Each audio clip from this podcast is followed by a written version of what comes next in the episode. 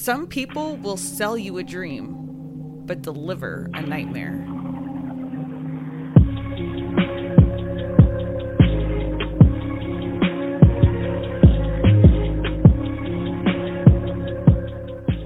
Hey, everybody. Well, welcome back to Crime Over Cocktails. I'm Tiffany, your host, and today we're going to cover the case of Robert Howard Bruce and Joy Lynn Martinez. Join me while I have my vodka and Mio.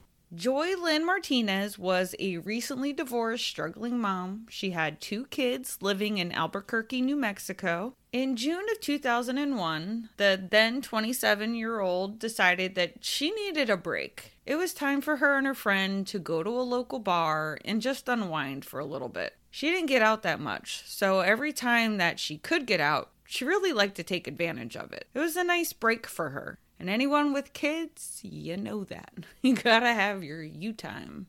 It was while she was there she met Robert Bruce. He was 12 years older than her and a divorced father of three. He was actually living in Pueblo, Colorado to be closer to his kids. He seemed very charming. He was a businessman. She was swept off her feet by the end of the night. Not only did she think he looked like Ben Affleck, but he seemed like a great dad. You know, he was giving up a lot of things just so he could be close to his kids. As time went on, she found him very generous. He would shower her with gifts and affection. He would take her away on romantic vacations. After nine months of dating, he proposed. She really did like him, but she couldn't say yes right away. She had to make sure. She was already divorced. You don't want to just jump back into another marriage. She knew that her mom disapproved of the relationship, and over time, the way that he would talk about other women, it just really rubbed her the wrong way. In an interview on Who the Bleep Did I Marry, she said that she heard him talking about other women in a cold and even harsh manner. He often commented on how they were dressed, calling any girl in shorts or tight jeans a slut. But persistence paid off because after two years, they in fact did get married. September of 2003. It was next to a waterfall on Hawaii's Big Island. That sounds gorgeous. Even though they're married, they were still living two hours apart. The relationship was a total of three years being long distance before they actually got to live together. Joy and her kids moved to Pueblo to live with Robert in 2004.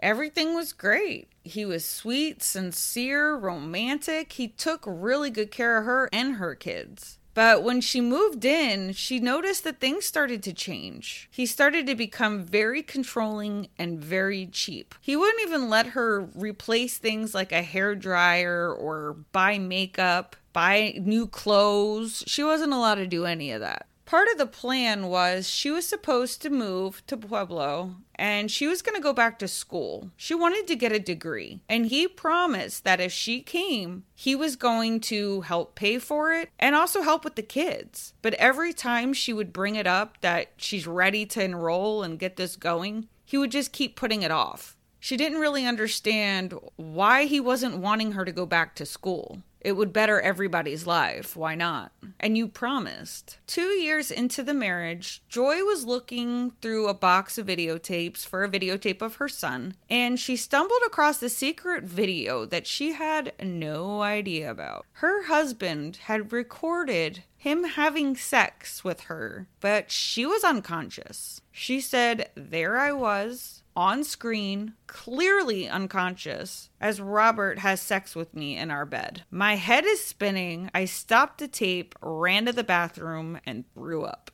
You know, she's thinking, how could he do something like that to me? She felt betrayed. That's rape. He raped her. Right then and there, she knew she had to make up her mind and she had to move out. She had to go. She decided to move back to Albuquerque with her sons. That's where all of her family was. She wanted to be close to them. But after the move, Joy, she started struggling with money again. So she went back to work for working at her sister's business. Robert did not stop trying to win her back. He knew that she was contemplating divorce, and he really didn't want to let that happen. All of a sudden, it was like the light turned on and he reverted right back to the same old Robert that he used to be in the beginning being sweet and kind and generous Well, it's in this time when she's still trying to figure out what it is that she wants. I mean, they did reconcile, but I'm not sure she was actually living there again when she came across an article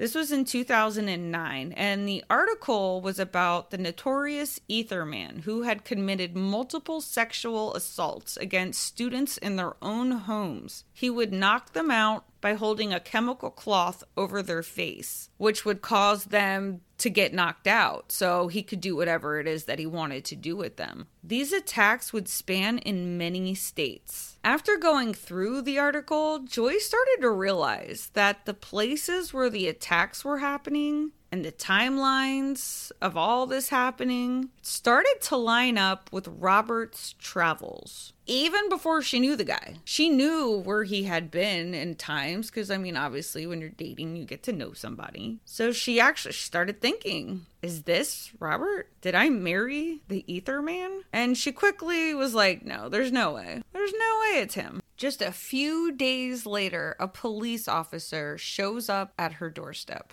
That's when she learns that Robert had been arrested for the attempted murder of a police officer who was supposed to testify in a peeping Tom against him. He put a propane bomb outside of his house to try to blow up the police officer. Apparently, this police officer had caught him peeping into houses. And even though usually a peeping Tom only gets slapped with a fine, the officer felt something was off. So he decided that he was going to arrest him. Now, by arresting him, that means he has to give up his DNA. Where if he would have had a fine, it would have been like, all right, check you later. Sneaky, sneaky. Luckily, the officer discovered the bomb and he was able to get to it before it could detonate.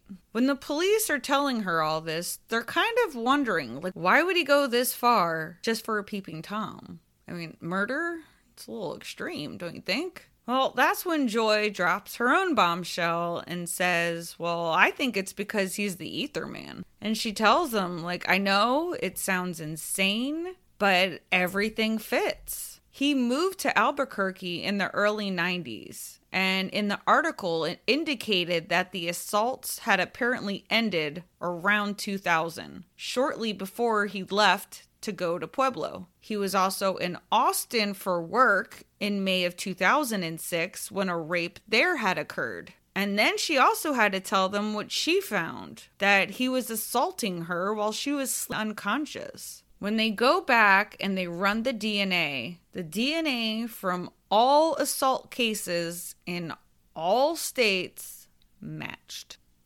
Over the course of 20 years, he had committed a string of sexual assaults. He was sentenced to 156 years in prison after pleading guilty to nine charges of rape in New Mexico. He was also linked to sex crimes in Oklahoma, Colorado, and Texas, and was often referred to as the Ether Man.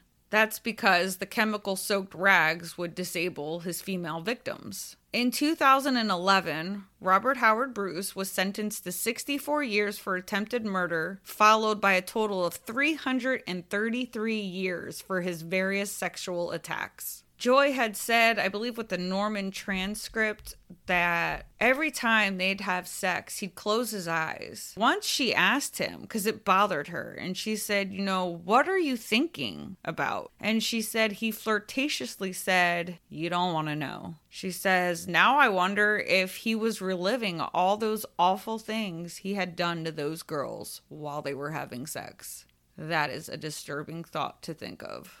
He was also charged with felony counts that included first degree rape, sexual battery, forcible sodomy, and first degree burglary. He terrorized women between the years of 1985 to 2006. An officer said that he got to see a glimpse of Bruce's work in 2003. He was a patrol officer at the time and he responded to a rape report. He said once he got to this scene, he knew instantly that it wasn't like a normal date rape or anything like that, that the person who had committed that crime had planned it out. It was premeditated. The whole interview they had with Bruce, they found very interesting. They said that he was very intelligent and always had a plan before he would commit the crimes. He thought things out really well, but unfortunately for him, technology advanced. They asked him, You're obviously very smart and can do anything you wanted to do. Why would you do something like this? His response was simply, I did. Could you imagine your husband of six years has been raping women before he even knew you through your whole marriage? I don't know how. It would be very hard to trust people again. Joy still lives in New Mexico and she's now very outspoken against domestic violence. She says that she feels it's important to share her story in the hope that it would help somebody else one day. Abuse is not okay. Doesn't matter if it's not physical, emotional, mental, all of it is not okay. Violence isn't always physical. People have to remember that. The National Domestic Violence Hotline is 1 800 799 7233. If you or someone you know is in a domestic abuse relationship, please share that phone number and let them know there is help out there. This story is just crazy. I, I couldn't imagine finding all that stuff out. I honestly don't even know how I would have dealt with the Tate part. It's just creepy and it's crossing boundaries. I get it, it's your husband, but that's a line you don't cross. Makes you wonder if that's what he gave her when he was doing that. Mind blowing.